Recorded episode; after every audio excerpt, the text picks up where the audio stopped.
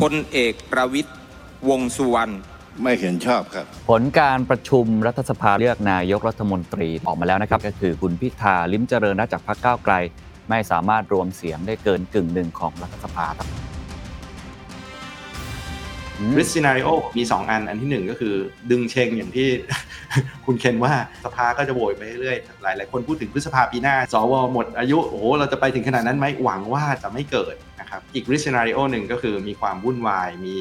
intervention แรงๆ เป็นสิ่งที่ไม่อยากจะเห็นเหมือนกันคือผมคิดว่านักลงทุนเขาไม่ต้องเชียร์ฝั่งใดฝั่งหนึ่ง สิ่งที่เขาเกลียดที่สุดคือความไม่แน่นอน จริงๆ น่าสนใจแป๊บเดียวเราเลือกตั้งมา 2 เดือนแล้วนะครับ วันนี้เราไม่ได้ มีความมั่นใจมากกว่าก่อนการเลือกตั้งเท่าไหร่เลยนะครับ ว่าหน้าตาของรัฐบาลเป็นไงไทยเหมือนกับเอ่อกระทะเทฟลอนนะโยนอะไรไปมันก็ไม่สติ๊กนะครับเป็นอะไรมันก็มีเอ่อทางแก้ปัญหา แต่พอมาวันเนี้ยเราไม่ได้เนื้อหอมเหมือนแต่ก่อนงั้นวันเนี้ยพอเรามันมีความวุ่นวายตรงเนี้ยนะครับคนที่เขาบอกว่าเขาไม่จำเป็นต้องอยู่ตรงนี้เขามีหาโอกาสไปหาที่อื่นได้เนี่ยเขาบอกว่าทำไมเขาจะต้องทนกับความคอมพลีเคทความริสที่มันเต็มไปหมด This is the Standard Podcast. The Secret Sauce. Executive Espresso สวัสดีครับ ผมเคนนักคริน และนี่คือ The Secret Sauce Executive Espresso สรุปความเคลื่อนไหวในโลกเศรษฐกิจธุรกิจแบบเข้มข้นเหมือนเอสเปรสโซให้ผู้บริหารอย่างคุณไม่พลาดประเด็นสำคัญ 6 ปีของ The Secret Sauce เรากำลังจะมีงานใหญ่ที่สุดตั้งแต่เราทำรายการมาครับ นั่นก็คือ The Secret Sauce Summit 2023 อีเวนต์สำหรับผู้ประกอบการและนักธุรกิจที่ใหญ่และครบที่สุดในประเทศไทยครับ กับธีมปี 2023 Infinite Growth ธุรกิจพุ่งทะยานในความเปลี่ยนแปลง อีเวนต์เดียวที่คุณจะได้เจอกับ conference เจาะลึก Insight อัปเดตทุกเทรนด์ธุรกิจของปี 2024 ครับไม่ว่าจะเป็นเทรนด์เศรษฐกิจ เทรนด์กลยุทธ์ เทรนด์การตลาด เทรนด์เทคโนโลยี เทรนด์บริหารคน เทรนด์ความยั่งยืน พร้อมแจกฟรี framework ที่เอาไปปรับใช้ได้จริง อย่างที่ 2 ครับ จะมีการแชร์เคสความสำเร็จจากผู้บริหารผู้ประกอบการนักธุรกิจตัวจริงทำจริงสำเร็จจริง เจ็บจริง แชร์จัดเต็มแบบไม่มีกักนะครับนอกจากนั้นครับยังมีเวิร์กช็อปนะครับในการ upskill ผู้ประกอบการศตวรรษที่ 21 เป็น Expertise Room ครับ ไม่ว่าจะเป็นเรื่องของคาร์บอนเครดิตเรื่องของควอนตัมเรื่องของ Data เรื่องของกฎหมาย เรื่องของ IPO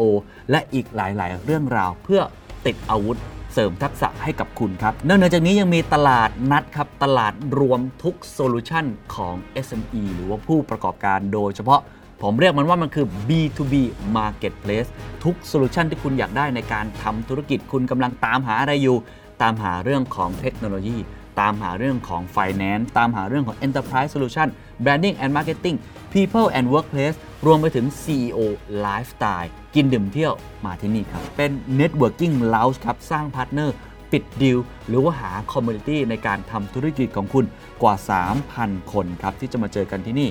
งานจัดขึ้นวันเสาร์และอาทิตย์ที่ 9 ถึง 10 กันยายน 2566 จัดเต็มครับตั้งแต่เช้าจดเย็นณบอลรูมฮอล ล์12 ศูนย์ประชุมแห่งชาติสิริกิตครับ ซื้อบัตรได้แล้วครับ วันนี้ราคา Early Bird ครับ 2,990 บาท ไม่ขายครับ ขายเพียง 1,990 บาท ถึงวันที่ 20 สิงหาคมนี้เท่านั้นที่10 Event ครับ แล้วพบกันนะครับ กับงาน The Secret Sauce Summit 2023ครับผลประชุมจากรัฐสภานะครับ เราเห็นภาพแล้ววันที่ 13 กรกฎาคมที่ผ่านมา ก็คือคุณพิธาลิมเจริญรัตจากพรรคก้าวไกล ไม่สามารถรวมเสียงได้เกินกึ่งหนึ่ง ของสภานะครับ ก็ทำให้ตอนนี้ความไม่แน่นอนเกิดขึ้นแน่นอนครับ เพราะว่าเรายังไม่เห็นภาพของนายกรัฐมนตรี แล้วก็กำหนดการบอกไว้ครับว่าวันที่ 19 กรกฎาคมจะมีการเลือกประชุมสภาลงมติเลือกนายกรัฐมนตรีอีกครั้งหนึ่ง ก็ยังไม่รู้เหมือนกันครับว่าผลจะเป็นอย่างไร ตอนนี้มีหลายซีนารีโอมากๆ วันนี้ในฐานะที่รายการ The Secret Sauce เป็นรายการที่เกี่ยวข้องกับเศรษฐกิจครับ เราจะมาประเมิน1 scenario ในเชิงการเมือง ว่าหลังจากนี้ออกหน้าตาแบบไหนได้บ้าง ก่อนหน้านี้ 2 เดือนที่ผ่านมา ผมเชื่อว่ารายการผมคุยเยอะมากเลย ว่าถ้านายกเป็นคุณพิธาและพรรคก้าวไกลได้มาเป็นพรรคจัดตั้งรัฐบาลเนี่ยโอ้โหนโยบายต่างๆเนี่ยมันค่อนข้างจะเปลี่ยนแปลงค่อนข้างเยอะเราคุยกันเยอะ แต่วันนี้อาจจะต้องปรับ scenario กันนิดหนึ่ง scenario มีแบบไหนบ้าง เรื่องที่สองที่เราจะคุยกันครับคือว่าแล้วผลกระทบเกิดขึ้น แต่ละ scenario ในเชิงเศรษฐกิจเป็นอย่างไร และแต่ละท่านต้องปรับตัวอย่างไร แต่สิ่งสำคัญที่สุดที่ผมจะชวนคุยก่อนในวันนี้แล้วผมคิดว่าเป็นพอยต์สำคัญก็คือ เราเคยได้ยินคาว่าเศรษฐกิจกับการเมืองไทยเนี่ยมันไม่ค่อยเกี่ยวข้องกันสักเท่าไหร่ ความหมายก็คือตลอด 20 ปีที่ผ่านมาครับ การเมืองไทยจะทะเลาะกกันแค่ไหน จะมีรัฐประหารถึง 2 ครั้ง เศรษฐกิจไทยก็ยังพอที่จะเดินหน้าต่อไปได้ นักลงทุนต่างชาติไม่ได้สนใจครับว่ารัฐบาลจะมีหน้าตาเป็นยังไง ขอมีเสถียรภาพก็พอ ซึ่งสมการแบบนี้ในปัจจุบัน สมมุติฐานแบบนี้ นักเศรษฐศาสตร์บอกว่าอาจจะใช้ไม่ได้อีกต่อไป ต้นทุนของการเสียโอกาสตอนนี้มันเพิ่มมากขึ้น ความไม่แน่นอนในเชิงการเมืองของประเทศไทย รวมทั้งความไม่ชอบมาพากลของอำนาจที่ได้มาของรัฐบาลใหม่นั้น กลายเป็นผลกระทบทำให้เขาตัดสินใจด้วยครับ ว่าจะเลือกลงทุนในประเทศไทยหรือไม่ ไม่ใช่ว่าประเทศไทยเปลี่ยนแปลงไปอย่างไร แต่เพราะมีแรงดึงดูดในประเทศอื่นที่ predictability หรือพอคาดเดาได้มากกว่า คนที่จะมาชวนคุยในวันนี้ครับ ดรพิพัฒน์ เหลืองนรมิตชัยครับ ผู้ช่วยกรรมการผู้จัดการหัวหน้านักเศรษฐศาสตร์ และหัวหน้าฝ่ายวิเคราะห์เศรษฐกิจและการลงทุน กลุ่มธุรกิจการเงินเกียรตินาคินพัฒระนั่นเองครับ สวัสดีครับเงินก่อนอื่นครับ ประเมินสถานการณ์ที่ 1 ครับ 13 กรกฎาคมที่ผ่านมาเป็นอย่างที่คาดการไว้ไหมครับ หรือว่ามีอะไรที่คิดว่าเป็นสถานการณ์ที่น่ากังวลบ้างครับครับจริงๆก็เป็นคล้ายๆกับที่ประเมินไว้นะครับ ว่าเอ่อสว support เนี่ยคือเสียงสนับสนุนจากสวเนี่ยไม่น่าจะพอนะครับ แล้วก็เอ่อ สวน่าจะส่งสัญญาณมาสักพักแล้วฮะว่าตั้งแต่ก่อนหน้านี้ใช่ไหมครับว่าด้วยทั้งประเด็นเรื่องของ1นึประเด็นเรื่องของคุณสมบัติอะไรต่างๆเนี่ยก็มีความเสี่ยงนิดนึงใช่ไหมฮะทีนี้ก็เลยอาจจะทำให้สถานการณ์เนี่ยมันทำให้คนค่อนข้างกังวลเหมือนกันนะครับ ว่ามันจะมีความไม่แน่นอนแล้วก็กลายเป็นโอเวอร์แฮงหรือมันจะลากยาวไปขนาดไหนนะครับ เพราะว่าจริงๆผมว่าปัญหาทางการเมืองเนี่ยมันกระทบเศรษฐกิจจริงๆนะครับแล้วยิ่ง คนไม่รู้ว่ามันจะเกิดอะไรขึ้นเนี่ยนะครับทั้งเรื่องของการตัดสินใจไม่ว่าจะเป็นการบริโภคการลงทุนนะครับถ้าเกิดมันลามไปทำให้เกิดเหตุการณ์วุ่นวายเนี่ยก็กระทบการท่องเที่ยวได้อีกนะครับ ซึ่งความไม่แน่นอนพวกนี้มันกระทบเศรษฐกิจได้จริงๆนะครับ ครับเพราะฉะนั้นในเชิงระยะสั้นแสดงว่าทาง KKP ก็ประเมินสถานการณ์ไว้แล้วว่าหน้าตาน่าจะออกมาเป็นแบบนี้ ทีนี้ลองมองระยะสั้นเพิ่มอีกนิดนึงไปถึง 19 กรกฎาคมแล้วยังมีความไม่แน่นอนแบบนี้เกิดขึ้นต่อไปต้นทุนของการเสียโอกาส ทั้งในเชิงการเมืองเศรษฐกิจมันจะเป็นยังไงครับครับถ้าถ้าถ้าจำกันได้เมื่อจริง ๆ น่าสนใจนะครับนี่เราแป๊บเดียวเราเลือกตั้งมา 2 เดือนแล้วนะครับ แล้ววันเนี้ยเราไม่ได้ มีความมั่นใจมากกว่าก่อนการเลือกตั้งเท่าไหร่เลยนะครับ ว่าหน้าอืมหน้าตาของรัฐบาลเป็นไงนะครับผมอาจจะย้อนกลับไปนิดนึงก็คือเอ่อวันเอ่อหลังจากการเลือกตั้งวันจันทร์นะครับที่ที่เปิดขึ้นมานะครับ แล้วก็เอ่อถ้าจำกันได้วันศุกร์เนี่ยทุกคนแทบจะค่อนข้างมั่นใจว่าเพื่อไทยชนะเลือกตั้งแน่ใช่ไหมครับแล้วปรากฏว่ากลายเป็นเอ่อก้าวไกลชนะเนี่ยหุ้นตกติดกัน 2 สัปดาห์นะฮะส่วนหนึ่งก็คือเรื่องของความไม่รู้ว่าเอ่อเมื่อเอ่อมี ไม่แน่ใจแล้วว่าใครจะมาเป็นรัฐบาลเนี่ยมันกระทบต่อนโยบายจริงๆแล้วพอกระทบต่อนโยบายเนี่ยมันก็ไปกระทบต่อภาพเศรษฐกิจธุรกิจใช่ไหมฮะแล้วก็ต้องมี winner loser ภาพอย่างเงี้ยผมคิดว่าคนเนี่ยค่อนข้างหวั่นไหวนะครับว่าถ้าด้วยความที่ไม่รู้ว่าสุดท้ายแล้วนโยบายที่เราคุยกันจะได้สองเดือนที่ผ่านมานี่เราไปคุยนโยบายก้าวไกลกันมาตลอดเลยใช่ไหมครับไม่ว่าจะเป็นรัฐสวัสดิการค่าแรงขั้นต่ำภาษีภาษีนู่นนี่นั่นเนี่ยวันนี้ต้องกลับมาคิดอีกแล้วอ้าวเอ้ยไม่ใช่แล้วนี่ ใช่ไหมฮะงั้นอืมเอ่อผมว่าในระยะสั้นภาพที่จะเห็นคือวันเนี้ยนอกจากเอ่อข้าราชการจะเกียร์ว่างนะครับข้าราชการวันนี้ก็คงก็คงจะไม่ได้ตัดสินใจอะไรใหญ่ ๆ แล้วนะครับไม่ว่าจะเป็นการเอ่อโยกย้ายข้าราชการ ไม่ว่าจะการเอ่อตัดสินใจเอ่อโครงการขนาดใหม่ๆ ไม่มีคนอนุมัติ ไม่มีใครกล้าตัดสินใจอะไรเอกชนเองนะครับไม่ว่าจะเป็นเอ่อนักลงทุนในตลาดหลักทรัพย์นะครับวันนี้ถ้าเป็นนักลงทุนต่างประเทศเนี่ยวันนี้เห็นภาพอย่างนี้นะครับเขาก็บอกว่างั้นเดี๋ยวเขารอได้นะครับถ้าเป็นอืมนักลงทุนต่างประเทศเนี่ยเอ่อ ก็งั้นก็ไปลงทุนประเทศอื่นก่อนก็ได้นะครับ เพราะถ้าเกิดอืมมันวุ่นวายขนาดนี้แล้วไม่รู้ว่าจะพลิกกลับไปกลับมายังไงเนี่ยนะครับ ไม่จำเป็นเนี่ยเขาก็ไม่ไม่จำเป็นต้องอยู่เหมือนกัน รวมไปถึงนักลงทุนที่เอ่อตั้งใจจะลงทุนในประเทศตั้งใจจะเอาเงินมาเอ่อเอ่อลงทุนจริง ๆ วันนี้ก็ก็ต้องคิดเหมือนกันนะครับเอ้ยลงทุนอุตสาหกรรมนี้ แล้วยังไม่รู้เลยว่าหน้าตารัฐบาลจะเป็นยังไง แล้วนโยบายจะเปลี่ยนไปยังไง ใช่ไหมฮะก่อนหน้านี้คนบอกว่าอ่าเตรียมเตรียมตั้งโรงสุราเอ่ออืมต้มเบียร์อะไรกันแล้วใช่ไหมวันนี้ต้องกลับมาคิดหนักเหมือนกันว่าเอ๊ะสุดท้ายเป็นไงเพื่อนต้นทุนของความไม่แน่นอนผมว่ามันมันมันมีจริงๆนะครับครับ ซึ่งอันนี้คือในแง่ของต้นทุนของความไม่แน่นอน ผมชวนครับคิดอีกนิดหนึ่งไปในแง่ของ extreme case นิดหนึ่งว่า เมื่อมันเกิดความไม่แน่นอนแบบนี้ มันมีความไม่แน่นอนอีกอันหนึงผุดขึ้นมาอีกครับเป็น black swan ก็คือมีม็อบเกิดขึ้นมีการประท้วงหรือมีความขัดแย้งที่บานปลายเกิดขึ้นในช่วงระยะเวลาตอนนี้แหละ มันจะส่งผลกระทบต่อเศรษฐกิจมากน้อยแค่ไหนครับโอ้อันนี้ผมว่าเป็นเป็นประเด็นที่ที่น่ากังวลมากเลยนะครับเพราะว่าเอิ่มจริง ๆ เมืองไทยเนี่ยนะครับเอิ่มย้อนหลังกลับไปสักสิบกว่าปีที่ผ่านมาเนี่ยจริงๆเราก็ไม่ได้เอ่อเป็นคนแปลกหน้ากับความวุ่นวายทางการเมืองถูกไหมฮะเรามีทั้งเอ่ออืมปฏิวัติรัฐประหารสองครั้งมีม็อบมีอะไรกันเต็มไปหมดเลยนะครับ ซึ่งจริง ๆ คนไทยเองก็คงก็คง คุ้นชินนะครับ ว่าไอ้มันความวุ่นวาย แต่ว่ามันก็ไม่มีใครอยากให้เกิดนะครับ แล้วก็ทุกครั้งที่มันเกิดเนี่ยมันกระทบทั้งเรื่องของการบริโภคการลงทุนเพิ่มขึ้นไปอีกนะครับ แล้วก็ภาพที่มันส่งออกไปเนี่ยนะครับ มันทำให้เอ่อนักนักท่องเที่ยวต่างประเทศเนี่ยผมว่าต้องคิดหนักเลยนะครับว่าเอ๊ะจะมาไหมนะครับเหมือนเหมือนเราเนี่ยถ้าเกิดเราเห็นอย่างประท้วงในฝรั่งเศส มีหูทุบอืมเอ่อนู่นนี่นั่น คนตั้งใจจะไปก็ไม่กล้าไป คนวางแผนจะไปก็ไม่กล้าวางแผนใช่ไหมครับเอ่อเหมือนกันนะครับถ้าเกิดมันมีเอ่อเอ่อเอ่อสถานการณ์ทางการเมืองเอ่อ วุ่นวายจนเห็นความไม่สงบเนี่ยนะครับคนที่กำลังตัดสินใจจะวางแผนมาเมืองไทยเนี่ยก็ต้องคิดหนักเหมือนกัน แล้ววันนี้นะครับสถานการณ์เศรษฐกิจในเมืองไทยเนี่ยผมคิดว่าการท่องเที่ยวเนี่ยเหลือเป็นเครื่องจักรเครื่องสุดท้ายแล้วนะครับ คือถ้าเราไปดูนอกเหนือจากการท่องเที่ยวเนี่ยไม่ว่าจะเป็นการบริโภคการลงทุนการส่งออกวันนี้เหนื่อยหมดเลย ถ้าการท่องเที่ยวเหนื่อยอีกตัวหนึ่งนะครับ อันนั้นจะเป็นต้นทุนมหาศาลเลยแล้วเศรษฐกิจไทยผมว่าจะจะมีต้นทุนรุนแรงกว่าปัจจุบันมากอีกครับ ครับต้นทุนการเสียโอกาสที่ดรพิพัฒน์พูดเนี่ยในมุมมองของนักเศรษฐศาสตร์มองว่า scenario มันจะยืดเยื้อแค่ไหนและไอค่าใช้จ่ายที่เราจะเสียไปกับระยะเวลาแบบนี้มันจะเป็นยังไง เพราะมีหลาย scenario นะครับ ตั้งแต่ว่า 19 กรกฎาคมนี้ เห็นชัดเจนเลยว่าผลออกมาเป็นยังไง หรือลากยาวต่อไป ต่างคนต่างดึงเชิงไป ไม่ได้หน้าตารัฐบาลที่แท้จริงสักที นักเศรษฐศาสตร์มองไอการเสียโอกาสตรงเนี้ย มันประเมินอย่างไรและมันจะตีมูลค่าออกมาเป็นแบบไหนครับ ครับจริงๆต้องต้องยอมรับว่ามันคาดเดาไม่ง่ายใช่ไหมครับ ผมอะมี3 3 scenario หลักนะครับ อาจจะมี risk scenario ตามมาด้วยเนี่ยนะครับ scenario ที่1เนี่ยนะครับก็คืออย่างที่วันนี้พยายามทำกันอยู่ก็คือคุณพิธาเป็นนายกรัฐมนตรีใช่ไหมครับซึ่งก็ต้องยอมรับว่ายากแล้วนะฮะตอนนี้ก็อืมเอ่อจะมีความพยายามกดดันในการเอ่อแก้ไขรัฐธรรมนูญ ปิดสวิตช์สวอะไรต่างๆ แต่ว่าความพยายามก็คือผลักเอ่อ ให้ให้ option หนึ่งเกิดขึ้น แต่ว่าก็ก็ดูเหมือนว่าสว support เนี่ยมันก็คงจะยากจะบอกว่าเขาไม่โหวตให้แล้วเขาจะปิดสวิตช์ตัวเอง ผมว่าก็ก็ก็ไม่ง่ายนักนะครับเอางั้นโอกาสที่จะเกิด scenario หนึ่งเนี่ยก็ก็ก็มีโอกาสน้อยลงนะครับ scenario สองก็คืออพรรคร่วมรัฐบาลปัจจุบันเนี่ยนะครับหลังจากที่พยายาม ดันคุณพิธาไปสักระยะหนึ่งเนี่ยนะครับถ้ามันไปต่อไม่ได้จริง ๆ หรือประธานสภาบอกว่าเอ้ยโหวตต่อไม่ได้แล้วนะครับก็อาจจะดึงเอาแคนดิเดตของพรรคเพื่อไทยขึ้นมาแทนใช่ไหมครับอันนี้ก็จะเป็นพรรคร่วมปัจจุบัน แต่ว่าเปลี่ยนตัวแคนดิเดตนายกนะครับอันที่สามก็คือพรรคเพื่อไทยอาจจะไปร่วมกับพรรคร่วมรัฐบาลเดิมนะฮะก็คือพรรคใดพรรคหนึ่ง หรือว่าหลายพรรคมารวมกัน แล้วสุดท้ายก้าวไกลก็อาจจะไปเป็นฝ่ายค้านใช่ไหมครับอันนั้นคือ resolution ถ้าเกิดขึ้นได้ในเวลาไม่นานนักนะครับ แต่ว่ากระบวนการที่จะเดินจาก 1 ไป 2 2 ไป 3 เนี่ย ผมก็คิดว่าอีกหลายเดือนเหมือนกันนะครับอืม risk scenario มี 2 อัน อันที่ 1 ก็คือดึงเชงอย่างที่คุณเคนว่า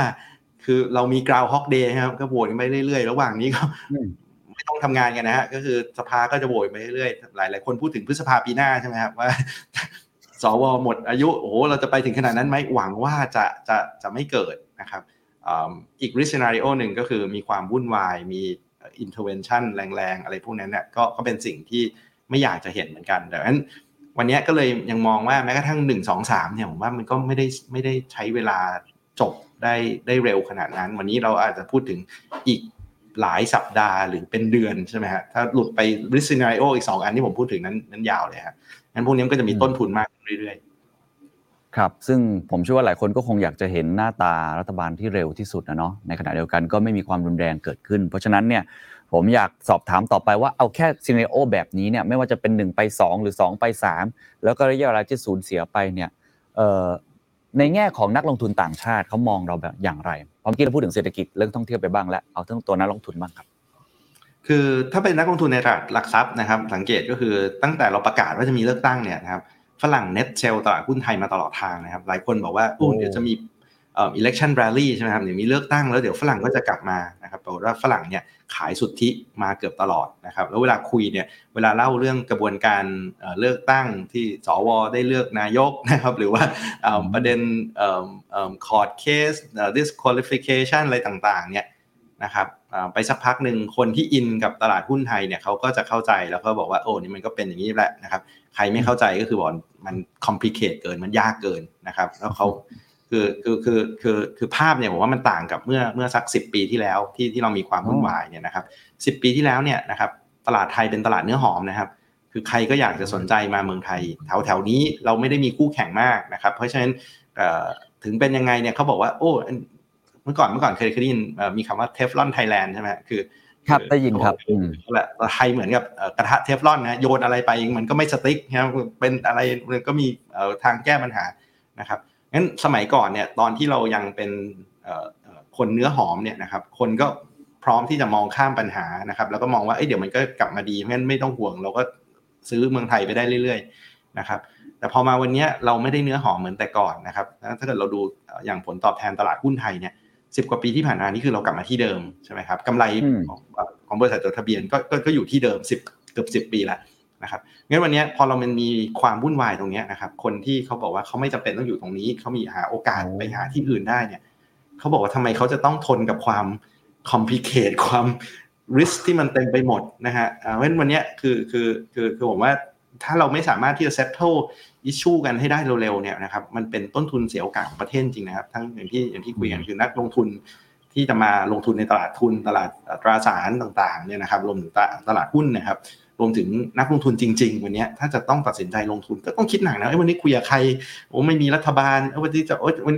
ถ้าอย่างนั้นไปไปประเทศอื่นเลยดีไหมอะไรเงี้ยงั้นผมว่าตรงนี้มันเป็นมันเป็นต้นทุนค่าเสียโอกาสจริงๆครับ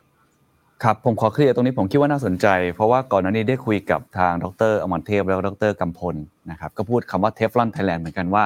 ไม่ว่าการเมืองไทยจะเป็นอย่างไร จะมีการลงท้องถนน จะมีความวุ่นวายจะมีการรัฐประหารนะเศรษฐกิจก็ยังพอดำเนินต่อไปได้ ยังไหลลื่นต่อไปได้ แต่เมื่อกี้เท่าที่ผมฟังเนี่ยในแง่ของความซับซ้อนของภาคการเมืองไทยที่ต่างชาติเนี่ยบางคนเริ่มจะไม่อยากทำความเข้าใจแล้ว เพราะมันมีตัวเรื่องอื่นมากขึ้นเนี่ย อยากให้ดรวัฒขยายความตัวนี้หนึ่งว่าไม่ว่าจะเป็นเรื่องของคดีหุ้นสื่อของคุณพิธาเรื่องของอำนาจสวในการโหวตมันมีผลต่อนักลงทุนขนาดนั้นเลยเหรอครับ หรือว่าจริงๆเขาไม่ได้สนใจเขาสนใจแค่ว่าขอให้ได้รัฐบาลเร็วๆ แล้วเดี๋ยวเสถียรภาพก็จะกลับมาเอง ใช่ครับคือคือคือคือผมคิดว่านักลงทุนจริงๆเขาเขาเขาไม่ต้องเชียร์ฝั่งใดฝั่งหนึ่งใช่ไหมครับแล้วก็เขาสิ่งที่เขาเกลียดที่สุดคือความไม่แน่นอนความ คาดเดาไม่ได้อ unpredictability กับ uncertainty นะฮะอย่างอย่างอย่างสมมติเราเราติดตามการเมืองประเทศอื่นเนี่ยมันยังมีคำว่า predictability คือเราพอเดาได้ว่าถ้ากลุ่มนี้มีคะแนนความนิยมสูงขึ้น น่าจะชนะการเลือกตั้ง เพราะฉะนั้นน่าจะมาเป็นรัฐบาล เพราะฉะนั้นนโยบายแบบนี้น่าจะถูกนำมาใช้ วันนี้เดาอะไรไม่ออกเลยนะครับแม้กระทั่งเห็นผลการเลือกตั้งชนะการเลือกตั้งไปแล้ว ยังไม่รู้เลยว่าจะได้เป็นรัฐบาลไหมไม่ต้องพูดถึง policy นะครับไอ้ที่เราดีเบตกันมา 2 เดือนนี้วันนี้โยนทิ้งหมดแล้วนะฮะเพราะเรายังไม่รู้เลยว่าใครจะสุดท้ายมันเป็นรัฐบาลก็งงว่าเถียงอะไรกัน2 2 2 2เดือนนะครับเพราะฉะนั้นคนที่อย่างคำว่าเทฟลอนไทยแลนด์อย่างที่เมื่อกี้ผมบอกครับคือในวันที่เราเป็นคนเนื้อหอมมีแต่คนอยากจะมาหาเราเนี่ยนะครับเทฟลอนไทยแลนด์มันใช้ได้นะครับแต่วันที่เขาไม่จำเป็นต้องมาที่นี่ เพราะคู่แข่งของเราเยอะขึ้นเนี่ย Teflon Thailand มันมันใช้ไม่ได้นะครับคือคุณไม่ stick คุณไม่อะไรเนี่ยนะครับ ถ้ามันสิ่งที่มัน complicate มากเกินไป สิ่งที่มันเดาไม่ได้ คาดเดาไม่ได้ วิเคราะห์ไม่ได้เนี่ยนะครับเขาคิดว่ามันเหมือนโยนเหรียญนะครับ คือเขาไม่จำเป็นต้องต้องต้องอยู่นะเพราะฉะนั้นไม่ว่าจะเป็น court case อธิบายไปว่ามันคืออะไรมันก็ยากนะครับขณะอธิบายให้คนไทยอธิบายเข้าใจกันเองเนี่ย ว่ามันผิดตรงไหน เอ๊ะทำไมถึงต้องมีเรื่องนี้ เกี่ยวข้องด้วยนะครับ หรือว่าไอการรณรงค์บางเรื่องทำไมมันถึงกลายเป็นการล้มล้างระบอบไปได้หรืออะไรเงี้ยพอไปอธิบายคนต่างประเทศผมว่ายิ่งเขาบอกว่างั้นเขาไม่จำเป็นคือสิ่งที่วิเคราะห์ไม่ได้นะฮะคาดเดาไม่ได้นะครับ แล้วก็ติดตามไม่ได้เนี่ย ถ้าถ้าไม่จำเป็นเขาก็ไปหาที่อื่นดีกว่า ในวันที่เรามีคู่แข่งอย่างที่ว่าคือผมว่าไอ้แบบนี้มันมันทำให้เขาตัดสินใจออกไปง่ายขึ้นนะครับงั้นก็ไม่แปลกใจที่ ตลอดหลายเดือนที่ผ่านมา ก็เราเห็นนักลงทุนต่างประเทศเน็ตเน็ตบายมาก่อนนะครับ แล้วพอใกล้เลือกตั้งก็ก็เน็ตเซลแล้ววันนี้ก็ยังไม่กลับเข้ามาอืมโหชัดเจนครับว่าตอนนี้แรงดึงดูดของประเทศไทยเมื่อเทียบกับ 10 ปีก่อนที่มีปัญหาทางการเมืองยังพอไปได้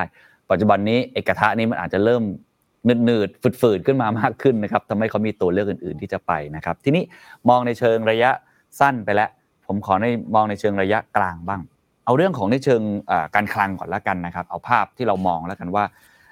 ผลกระทบที่จะเกิดขึ้นในแง่ของการกระตุ้นเศรษฐกิจก่อน ไม่ว่าจะเป็นรัฐบาลไหนในแง่ของการผ่านไอ้เรื่องของงบประมาณเนี่ยมันจะมีผลกระทบอย่างไร ถ้าเกิดมันลากยาวยืดเยื้อต่อไปเนี่ยครับ ปประเด็นที่หนึ่งนะครับเอ่อคืองบประมาณยังไงก็ดีเลยถูกไหมครับเพราะว่าเอ่อปกติเนี่ยกระบวนการงบประมาณเนี่ยควรเริ่มตั้งแต่เดือนมิถุนาแล้วก็ใช้เวลาประมาณ 2 เดือนครึ่งนะครับแล้วก็พยายามที่อนุมัติให้ได้ก่อนเอ่อ30กันยาแล้วก็เริ่มใช้ 1 ตุลานะครับซึ่งกระบวนการ 2 เดือนครึ่งเนี่ยนะครับเป็นกระบวนการนิติบัญญัติอย่างเดียวนะฮะอืมทันทีที่เราได้รัฐบาลนะครับสิ่งที่รัฐบาลใหม่จะต้องทำเนี่ยก็คือจะต้องไปนั่งรีวิวบัตเจ็ตทั้งใหม่ทั้งหมดนะครับเพราะว่าสิ่งที่ เตรียมเอาไว้เนี่ยมันคือสิ่งที่ข้าราชการแล้วก็รัฐบาลที่แล้วทำเอาไว้เพราะฉะนั้นรัฐบาลใหม่เนี่ยเขาไม่สามารถที่จะนำเสนองบประมาณที่ถูกเตรียมโดยรัฐบาลอื่นได้นะครับยังไงเขาก็ต้องเอางบประมาณเนี่ยมารีวิว ซึ่งอาจจะใช้เวลา 2 เดือนเป็นอย่างน้อยนะครับ แล้วก็นี่คือนับนับจากวันที่รัฐบาลเริ่มทำงานนะครับวันนี้เลยไม่รู้รัฐบาลจะมาเริ่มทำงานเมื่อไหร่เนี่ยสมมุติว่าได้ภายในสิ้นเดือนนี้นะครับก็คือเดือน7นะครับกว่าที่จะพิจารณากว่าที่รัฐบาลใหม่จะเข้ามากว่าที่จะ ตั้งคอรมอครบกว่าที่จะสุดท้าย approve budget นะครับฝั่งรัฐบาลนะฮะผมว่าอาจจะไปสิ้นเดือนกันยาไปแล้วก็คือสิ้นเดือน9นะครับแล้วพิจารณาเข้าสภาตั้งกรรมาธิการพิจารณาอะไรต่างๆเนี่ยกว่าจะทำเสร็จนะครับ เร็วที่สุดผมว่าต้องมีไตรมาสหนึ่งถึงไตรมาสสองปีหน้าโอ้โหถูกไหมฮะเพราะว่านี่ถ้าเรานับนับเวลาไปเร็วที่สุด ผมว่าคือไตรมาสหนึ่ง นะครับแต่ว่าถ้ามันมีการดีเลย์มีการกว่าจะจะตั้งได้จริงๆเนี่ยก็อาจจะพูดถึงไตรมาสสองปีหน้านั่นคือพูดถึงสามไตรมาสของปีงบประมาณผ่านไปแล้วนะครับ มีโอกาสที่เราอาจจะไม่มีงบประมาณ ไม่มีพรบงบประมาณใช้ไปอีกนะครับสักสักระยะหนึ่งนะครับอืมทีนี้มันเกิดอะไรขึ้นนะครับเอ่อข้อดีของเมืองไทยเนี่ยก็คือเราไม่มีทางเกิด government shutdown แบบในสหรัฐแน่ๆนะครับเพราะว่าในรัฐธรรมนูญเนี่ยระบุไว้ชัดนะครับว่าถ้าเกิดไม่สามารถผ่านพระราชบัญญัติงบประมาณในปีนั้นได้เนี่ย ให้ใช้เอ่อพรบงบประมาณของปีก่อนไปพลางก่อนอืมคำว่าไปพลางก่อนเนี่ยหมายความว่าอะไรก็ตามที่พระราชบัญญัติงบประมาณปีที่แล้ว approve เอาไปแล้วเนี่ยนะครับใช้ได้ต่อนะครับยกตัวอย่างเอิ่มงบประจำนะครับเอิ่มกระจ่ายเงินเดือนข้าราชการสำนักงานอะไรอืมต่างๆเนี่ยอืมไม่มีไม่มีปิดไม่มีหยุดแน่แน่นอนนะครับเอิ่มงบลงทุนนะครับเอิ่มส่วนที่ได้อนุมัติมาก่อนหน้านี้แล้ว ก็ใช้ต่อเนื่องไปไม่มีปัญหานะครับครับสิ่งว่าอะไรจะหายนะครับก็คือ พวกการจัดตั้งหน่วยราชการใหม่ที่ไม่เคยถูกอนุมัติมาก่อน การจะเอ่ออนุมัติงบลงทุนต่างๆ ซึ่งไม่เคยเอ่ออนุมัติมาก่อนนะครับครับงั้นไม่ต้องหวังเลยครับ ว่าจะมีงบกระตุ้นเศรษฐกิจเพราะขนาดพรบงบประมาณยังไม่มีจะใช้เลย ไปอีกสักก็คืระอยะมีรูทีนแบบเดิมไปก่อน รูทีนเลี้ยงเลี้ยงๆไปก่อนไม่ให้ไฟดับไม่ให้น้ำไม่ไหลอะอืมใช่ครับงั้นสิ่งที่จะหายไปก็คืองบลงทุนที่ควรจะใช้ก็จะถูกดีเลย์ไปเรื่อยๆ จนกว่าพรบงบประมาณจะมีการประกาศใช้จริงๆ นะครับงั้นตอนนี้ครับก็จะเป็นต้นทุนต่อต่อเศรษฐกิจอีกอ่าแล้วก็อีกประเด็นหนึ่งก็คือ ผมเข้าใจว่า envelope นะครับหรือว่าตัวยอดงบประมาณรายจ่ายเนี่ยถูกเซตเอาไว้แล้วเพราะกระบวนการเนี่ยมันเกิดขึ้นในกระบวนการงบประมาณไปแล้วนะครับอย่างเช่นเข้าใจว่างบประมาณรายจ่ายเนี่ยจุดตั้งไว้ที่ 3.35 ล้านล้านบาทเนี่ยนะครับเข้าใจว่าครับเปลี่ยนไม่ได้แล้วนะครับยกเว้นว่าจะไปขอเปลี่ยนนี่คือเป็นเริ่มใหม่หมดเลยนะครับแปลว่าพรบงบประมาณคงไม่ทันปีงบประมาณหน้าด้วยซ้ำเลยนะครับ ถ้าถ้าใช้บน envelope นั้นเนี่ยงั้นก็หมายความว่าการขาดดุลการคลังเนี่ยไม่สามารถเพิ่มได้เพราะฉะนั้นไม่ต้องพูดถึงงบกระตุ้นเศรษฐกิจนะครับ เพราะมันถูกเซตเอาไว้หมดแล้ว มันแค่การ allocate ครับภายในเอ่อหน่วยราชการแค่นั้นเองนะครับงั้นครับงั้นครับไม่ไม่ไม่ต้องหวังเลยครับ ว่าจะมีเอ่อการกระตุ้นการคลังเกิดขึ้นในอย่างน้อยในอีก2อถึงสไตรมาสข้างหน้าครับเท่าที่ฟังเมื่อกี้แสดงว่าไม่ว่าจะเป็นรัฐบาลไหนจะเป็นซีนารีโอไหนพรบงบประมาณไม่ทัน เพราะฉะนั้นสิ่งที่จะเกิดขึ้น ในเมื่อเรามีปรากฏการณ์เอนิโยเรามีปรากฏการณ์เงินเฟ้อแม้ว่ามันจะบรรเทาไปบ้างแล้ว หรือมีเหตุการณ์ต่างๆ ที่ทุกคนก็พูดกันว่าปัจจุบันนี้เราต้องการการกระตุ้นเศรษฐกิจเพิ่มมากขึ้นเนี่ยสิ่งที่เราจะเป็นความน่ากังวลหรือว่าสูญเสียไปในระหว่างทางเนี่ยสองถึงสามไตรมาสนี่มันคืออะไรครับเอาจริง ๆ อาจจะมีงบกลางนะครับที่เป็นงบ ตั้งเผื่อไว้เพราะฉะนั้นถ้าเกิดมีภัยแล้งมีอะไรที่ต้องใช้จริงๆเนี่ยก็ก็คงเอางบกลางออกมาใช้ได้นะครับ แต่ว่าเอ่อปริมาณก็จะมีเอ่อค่อนข้างจำกัด เพราะว่าไม่ได้ตั้งงบอืมเผื่อไว้นะครับ แล้วก็ policy agenda อะไรต่างๆเนี่ยก็อาจจะยังไม่สามารถที่จะนำมาใช้ได้ในในช่วงระยะเวลาข้างหน้าใช่ไหมครับอันก็ทุกอย่างมันก็ต้องเป็นทำตามแบบเดิมไปก่อนนะครับงั้นเอ่อกว่าที่เราจะเห็นการเอ่อปรับเปลี่ยนเอ่อ ตัวงบประมาณจริงๆจังๆเนี่ยอาจจะพูดถึงปีงบประมาณถัดไปเลย ก็คือพูดถึงไตรมาสสามถึงของไตรมาสสี่ของปีหน้าเลยนะฮะครับเห็นภาพครับอะทีนี้เรามาคุยในเชิงว่าถ้าเกิดเราได้รัฐบาลหน้าตารัฐบาลมาจริง ๆ อย่างที่ดรพิพัฒน์บอกมีประมาณ3ซีนารีโอเนาะซึ่ง scenario แรกเนี่ยเราคุยกันไปเยอะมากเลย ว่าก้าวไกลเนี่ยเป็นเป็นได้เป็นนายกรัฐมนตรี แล้วก็มีนโยบายที่ดันออกมาอย่างชัดเจนเราคุยไป 2 เดือนแล้ว แต่ผมว่าตอนนี้สถานการณ์ความเป็นไปได้มันมาที่อีก2 scenario scenario ที่ 2 อย่างที่เราคุยกันในวันนี้ที่หลายคนบอกมีความเป็นไปได้เพิ่มมากขึ้นเรื่อยๆ ก็คือพรรคก้าวไกลเนี่ยยังเป็นพรรคร่วมรัฐบาลอยู่ แต่ว่าพรรคเพื่อไทยเนี่ยเป็นแกนนำในการจัดตั้งรัฐบาล และนายกรัฐมนตรีก็มาจากพรรคเพื่อไทย อันนี้คืออันแรกนะอีกอันนึงก็คือเปลี่ยนขั้วเลยครับผมใช้คำนี้แล้วกันคือพรรคก้าวไกลก็กลายเป็นฝ่ายค้าน แล้วก็พรรคเพื่อไทยเนี่ยก็ไปรวมเสียงกับพรรคขั้วรัฐบาลเดิมนะฮะ สองซีเนโอนี้ที่เราอาจจะคุยกันยังไม่มากอยากให้ดรพัฒน์วิเคราะห์นิดนึงครับว่าผลกระทบที่เกิดขึ้นจากนโยบาย หรือว่าในแง่ของทิศทางของเขาในการบริหารประเทศเนี่ยจะเปลี่ยนไปอย่างไรครับครับถ้าดูซีนารีโอสองก่อนเนี่ยนะครับผมว่าอันนี้ก็จะเป็นลักษณะของการคอมเพลมไพร์นะครับเราแต่ในขณะเดียวกันเนี่ยนะครับ แนวนโยบายที่พรรคก้าวไกลพูดมาตลอดเนี่ยนะครับ ก็อาจจะถูกไดรูดออกไปใช่ไหมครับเพราะว่าความที่ไม่ได้เป็นนายกรัฐมนตรีเองไม่ได้นั่งหัวโต๊ะนะครับไอการเคาะอะไรต่างๆเนี่ยนะครับมันก็อาจจะ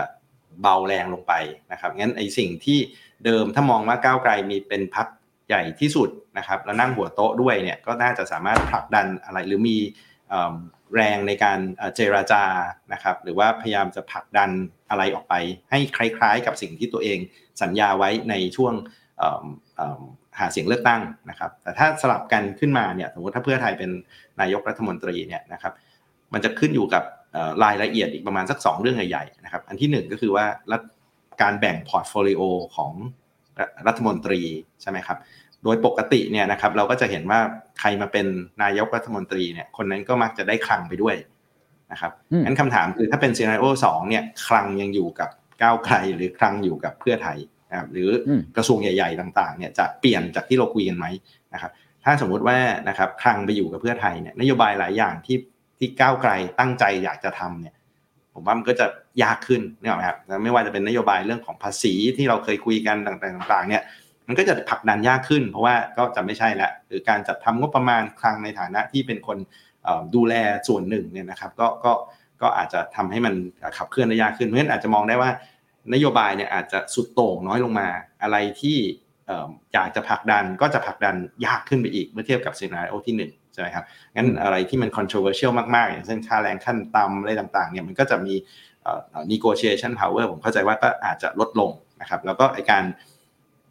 พูดคุยระหว่างพักร่วมรัฐบาลเนี่ยมันก็คงจะมีดินามิกที่ที่อาจจะค่อนข้างน่าสนใจงั้นนโยบายเศรษฐกิจเนี่ยมันอาจจะถูกไดรูดออกไปหรือเปล่านะครับ มันจะกลายมาเป็นรัฐบาลที่มีเป้าหมายในการปฏิรูปทางการเมือง โดยที่มองไปข้างหน้าแล้วก็อาจจะมีการยุบสภาเลือกตั้งใหม่เร็วๆขึ้นหรือเปล่านะเพราะว่าทันทีที่สวพฤษภาปีหน้าหมดเนี่ยนะครับ ผมคิดว่าอาจจะมีการเลือกตั้งใหม่ด้วยซ้ำนะครับ เพื่อเพื่อที่จะขอแมนเดตกลับมาใหม่เพราะฉะนั้น ระยะเวลาถ้าทุกคนรู้ว่ามีค่อนข้างสั้นเนี่ยโฟกัสมันอาจจะชิฟไปในแง่ของการแก้ไขรัฐธรรมนูญผลักดันเรื่องของอันเจนดาทางการเมืองมากขึ้นหรือเปล่าใช่ไหมครับอันนี้อันนี้ตั้งข้อสังเกต ถ้าไปซีนารีโอสามเลยเนี่ยนะครับก็ไม่ต้องพูดถึงเลยครับ ทุกอย่างที่เราคุยมา 2 เดือนนี้เลิกเลยถูกไหมฮะไม่ว่าจะเป็นค่าแรงขั้นต่ำไม่ว่าจะเป็นการเอ่อเอ่ออะไรนะฮะหยุดปฏิรูปภาษีปฏิรูปภาษีรัฐสวัสดิการ การเปลี่ยนเรื่องของทุนผูกขาดอะไรต่างๆ ผมว่าก็ก็จะถอยไปหมด นะครับก็จะกลายมาเป็นนโยบายคล้ายรัฐบาลเดิมมากขึ้น เราจะมีอิเลเมนต์ของของนโยบายที่เพื่อไทยนำเสนอโผล่ขึ้นมามากขึ้นนะครับ อืมครับดังนั้นสองซีนาโอนี้ก็จะมีสิ่งที่แตกต่างกันค่อนข้างชัดเจนเนาะก็คือแนวนโยบายอ่าทีนี้ผมถามเพิ่มเติมครับว่าอย่างที่เมื่อกี้คุยกันว่า ถ้าเป็น scenario ที่ 2 ก่อนแล้วกัน เป็น scenario ที่2เนี่ย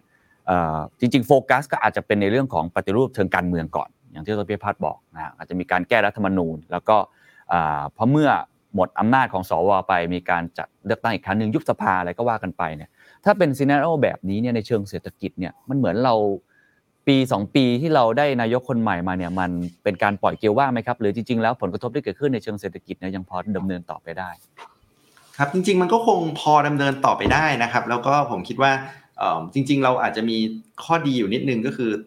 ถ้ามันไม่ได้มีความวุ่นวายรุนแรงมากเนี่ยไอ engine of growth ที่เราหวังเอาไว้อยู่เนี่ยมันยังพอรันวิ่งไปได้อยู่นะครับก็คือการท่องเที่ยว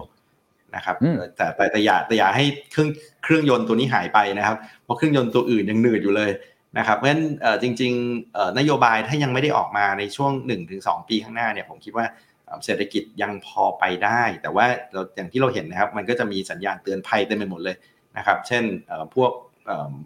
หนี้ครัวเรือนที่อยู่ระดับท่อนข้างสูง คนเริ่มบนอัตราดอกเบี้ยที่เริ่มขยับขึ้นมา วันนี้ถ้าถ้าคุณเคนไปดูโลนโกรธใช่ไหมฮะวันนี้โลนโกรธวันนี้กี่เปอร์เซ็นต์รู้ไหมฮะโลนของภาคธนาคารเนี่ยเทียบกับปีที่แล้ว คือศูนย์นะครับ คือภาคธนาคารมันเริ่มเลยเหรอฮะไม่ไม่ไม่ไม่เพิ่มเลยครับ ก็ทั้งภาคธนาคารเองอาจจะกังวลเรื่องของคุณภาพสินทรัพย์นะครับ แล้วก็โลนดีมานเองก็อาจจะไม่มีเพราะไม่มีใครไปลงทุนอะไรต่างๆเนี่ยนะครับ ซึ่งตรงนี้เราเราเราใช้คำว่ามันเป็น deleveraging cycle นะครับคือการที่เศรษฐกิจเนี่ยมันมันค่อย ๆ ผ่อนแรงลงไปเอง เพราะมันไม่มีคนมาเป็นเครื่องจักรเมื่อก่อนนี้เครื่องจักรที่สำคัญอันนึงก็คือธนาคาร วันนี้ธนาคารแทบไม่ได้ใส่สินเชื่อใหม่เข้าไปในระบบ พอไม่มีสินเชื่อใหม่เข้าไปในระบบเนี่ยอีการลงทุนการบริโภคอะไรมันก็จะค่อยๆเหี่ยวไปเรื่อยๆนะครับ ซึ่งถ้าไม่มีใครมาจัมสตาร์ทเนี่ยผมว่าเหนื่อย อย่างน้อยมันอาจจะชักกิ้งอลองไปได้สักหนึ่งปี2ปี แต่หลังจากนั้นน่ากังวลมากนะครับ วันนี้ที่เราอาจจะมีแรงส่งในแง่ของเศรษฐกิจไปได้เนี่ยเพราะนักท่องเที่ยวเราขึ้นมาจาก11ล้านนะฮะแต่เป็นสัก28ถึง30ล้านปีนี้ปีปีหน้าน่าจะได้สัก40ล้าน มันยังมีแรงส่งขึ้นไปอยู่คำถามคือพอถึง40ล้านที่เราเคยได้ก่อนโควิด แล้วเนี่ย อะไรจะเป็น engine of growth นะครับผมยังสงสัยว่า GDP ไทยจะได้สามเปอร์เซ็นต์ไหมนะถ้าเกิดเราไม่เปลี่ยนอะไรเลย นะครับ ซึ่งอันนั้นน่ะตรงนั้นรัฐบาลสำคัญมาก ใครมาเป็นก็จะเหนื่อยแน่นอนนะครับ ในปีนี้ยังพอทูทูไทยๆไปได้ แต่หลังจากนั้นน่าน่ากังวลมากๆครับเห็นภาพครับเหมือนปีนี้แล้วก็ปีหน้ายังพอมีแรงเฉื่อยที่ผลักต่อไปได้ใช่ไหมครับ แต่หลังจากนั้นเนี่ยมันต้องเริ่มต้นผลักดันกันอีกครั้งหนึ่ง ซึ่งแนวนโยบายที่สอดคล้องกับโลก แนวนโยบายที่สอดคล้องกับความเป็นไป ในเศรษฐกิจในประเทศก็จะมีผลกระทบที่เกิดขึ้นค่อนข้างมากนะครับ ทีนี้เมื่อเรามองซีเนโอแบบนี้แล้วนะครับ ผมอยากชวนให้นักเศรษฐศาสตร์อย่างรัฐพัฒน์ช่วยให้คำแนะนำแล้วกัน 2 กลุ่มหลักๆ น่าจะเป็นผู้ประกอบการที่ทำธุรกิจนะครับภาคเอกชน กับอีกฝั่งหนึ่งก็คือนักลงทุนแล้วกัน เมื่อเห็นสถานการณ์อย่างนี้ซีเนโอที่มันไม่แน่นอนผันผวนอยู่เต็มไปหมดเลย แล้วตัวแปรที่เข้ามานี่พร้อมจะเปลี่ยนสมการได้ตลอดเวลาเนี่ยเราควรจะรับมืออย่างไร อาจจะเป็นในเชิงระยะสั้นก่อน หรือในเชิงระยะกลางด้วยก็ได้ครับ ครับจริงๆจริงๆ ถ้าผู้ประกอบการเนี่ยผมว่ามันอาจจะคล้ายๆกันนะครับ ก็คือทำไงก็ได้ให้เรา stay competitive ใช่ไหมครับหมายความว่าให้เรามีต้นทุนต่ำกว่าคู่แข่ง แล้วก็มีของคุณภาพดีกว่าขึ้นราคาได้สูงกว่าครับพูดง่ายนะครับแต่ทำยากมากเลยนะครับคือถ้าเกิดไม่สามารถเพิ่มคุณภาพของตัวสินค้าที่เราขายได้ เราก็ต้องทำของของเดิมเนี่ยในในต้นทุนที่ถูกลงใช่ไหมเพราะว่าวันนี้ความ ความไม่แน่นอนมันมันมันมันมันเต็มไปหมดเลยงั้นวันนี้ในการที่ make sure ว่าเรายัง stay competitive นะเรามีแฟตน้อยที่สุดเนี่ยผมว่าเป็นเรื่องสำคัญมากเลยนะครับแล้วก็คงต้องประเมินสถานการณ์นะครับว่าสถานการณ์ต่างๆเนี่ยมันเกิดอะไรขึ้นนะครับ แล้วก็วันนี้ถ้าเกิดสามารถทำได้เนี่ยเราควรจะไปแข่งกับโลกด้วยนะครับ การพึ่งพาในตลาดข้างในอย่างเดียวด้วยความที่มันมีความไม่แน่นอนเยอะๆเนี่ย วันนี้มันก็มีความเสี่ยงเหมือนกันนะครับเพราะฉะนั้นจริงๆก็ต้อง stay competitive นะครับงั้นไอการลงทุนอะไรใหม่ ๆ การถือเงินสดก็เป็นเรื่องสำคัญแต่ว่าถ้าเกิดต้องมีความจำเป็นต้องลงทุนก็ต้องพิจารณาดีๆ ว่ามันทำให้มันคุ้มค่าได้อย่างไรนะครับแล้วทำให้เรา competitive ได้อย่างไรสำหรับนักลงทุนวันนี้ผมว่าก็ก็ต้องต้องยอมรับมันเป็นสถานการณ์ที่ที่ไม่ค่อยง่ายเท่าไหร่นะครับอย่างที่อย่างที่เรียนถ้าเป็นนักลงทุน ตลาดหุ้นไทยเนี่ยนะครับถ้าถ้าซื้อแล้วถือไว้ยาวๆเนี่ยนะครับวันนี้ตลาดหุ้นไทยไม่ไปไหนมาเกือบ 10 ปีแล้วนะครับถ้าเทียบกับในต่างประเทศ ซึ่งมันมีการเจริญเติบโตการมีอินโนเวชันมีเทคโนโลยีใหม่ๆ ถ้าเป็นนักลงทุนเนี่ยผมจะจะบอกว่าควรจะมองหาโอกาสในการลงทุนในต่างประเทศมากขึ้นนะครับแล้วก็วันนี้จริง ๆ มันมีทั้งหุ้นมีทั้งตราสารหนี้มีทั้งอะไรต่างๆเนี่ยซึ่งมีความน่าสนใจนะครับถึงแม้ว่ามันมีความเสี่ยงเราต้องไปทำความเข้าใจมากขึ้น วันนี้ไม่ต้องคิดอะไรมากนะวันนี้พันธบัตรรัฐบาลสหรัฐอายุ 2 ปีเนี่ยวันนี้จ่ายอยู่ 4%ปลายๆนะครับนะฮะแล้วสิปีจ่ายอยู่ 4%ในเมืองไทยจ่ายอยู่ 2%เนี่ยนะครับมันก็มีความต่างกันอยู่แล้วโอเคอาจจะมีเรื่องของความเสี่ยงอัตราแลกเปลี่ยนมาเกี่ยวข้องก็ก็อาจจะต้องพิจารณาตรงนั้น หรือการลงทุนในหุ้นนะครับวันนี้ถ้าเกิดเราไม่ได้คิดอะไรเลยเนี่ยลงทุนในตลาดหุ้นโลกนะครับไม่ต้องเลือกประเทศด้วยเนี่ยนะครับ performance 10ปีที่ผ่านมาก็ก็ก็ชนะหุ้นไทย นะครับเพราะฉะนั้นอันนี้ก็อาจจะเป็นทางเลือกหนึ่งในการค้นหาแล้วก็แล้วก็ดูทางเลือกในการลงทุนนะครับ ครับ เราไม่สนับสนุนให้มาลงทุนในไทยบ้างเหรอครับจริงๆก็อยากให้ลงทุนในไทยนะครับ แต่ว่าสิ่งที่เราเห็นก็คือ พอมันมีความไม่แน่นอนอย่างเงี้ยนะครับ มันก็คือคือสุดท้ายตลาดหุ้นเนี่ยมันมันจะไปได้อย่างซัสเตนเนี่ยกำไรของบริษัทจดทะเบียนมันต้องโตกำไรบริษัทจดทะเบียนจะต้องโตเนี่ยเศรษฐกิจไทยต้องโตใช่ไหมครับ แต่ในภาวะที่เรามีความวุ่นวายมีอะไรต่างๆเนี่ย risk มันเต็มไปหมดเลยนะครับแต่แต่จริง ๆ ก็อาจจะเป็นการ allocate เงินของตัวเองนะครับวันไหนที่รัฐบาลตั้งได้จริง ๆ เราเห็นทุกอย่างมัน settle เศรษฐกิจไทยกลับไปโตเหมือนเดิม หรือว่าคนมั่นใจมากขึ้น ก็อาจจะเป็นจุดที่ที่มีความน่าสนใจมากขึ้น แต่วันนี้คำถามคือเออแล้วนักลงทุนวันนี้จะต้องมานั่งรอให้เมื่อไหร่เราจะ get our act together หรือว่า settle เรื่องพวกนี้ได้ไหมเนี่ยผมคิดว่าโอกาสในการลงทุน ข้างนอกมันก็มีแล้วมันกว้างกว่าด้วย แล้วมันก็ช่วยกระจายความเสี่ยง อาจจะช่วย hedge portfolio ที่เรามีอยู่ในเมืองไทยได้ด้วยนะครับ ผมว่าอันนี้ก็อาจจะเป็นสิ่งที่น่าสนใจแล้วก็ถ้าเกิดใครยังไม่ได้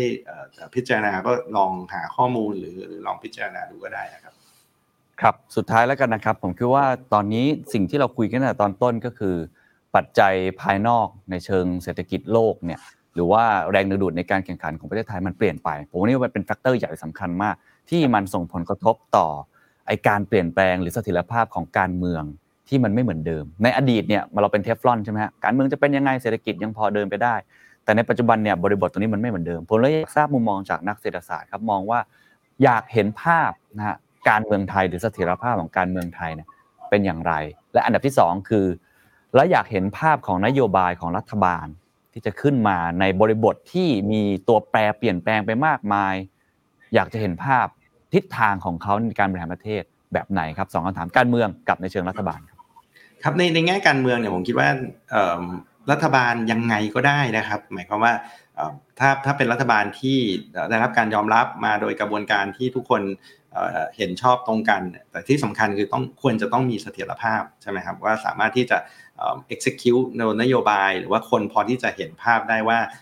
นโยบายแบบไหนกำลังจะถูกผลักดันออกไปเนี่ยนะครับสำคัญมากนะครับเพราะฉะนั้นเสถียรภาพแล้วก็มาถูกต้องไม่ต้องมีคนมานั่ง question กันตลอดเวลาว่ามากันยังไงอะไรอย่างเงี้ยนะครับ ในแง่นโยบายเนี่ยผมคิดว่าจริง ๆ เราในการเลือกตั้งครั้งที่ผ่านมาเนี่ยเราก็เห็นแล้วว่าก็มีข้อเสนออะไรที่น่าสนใจหลาย ๆ อย่างเนี่ยนะครับ แต่ผมคิดว่านโยบายที่สำคัญเลยนะครับที่ที่วันนี้เราควรจะต้อง ตัดสินใจแล้วก็ควรจะต้อง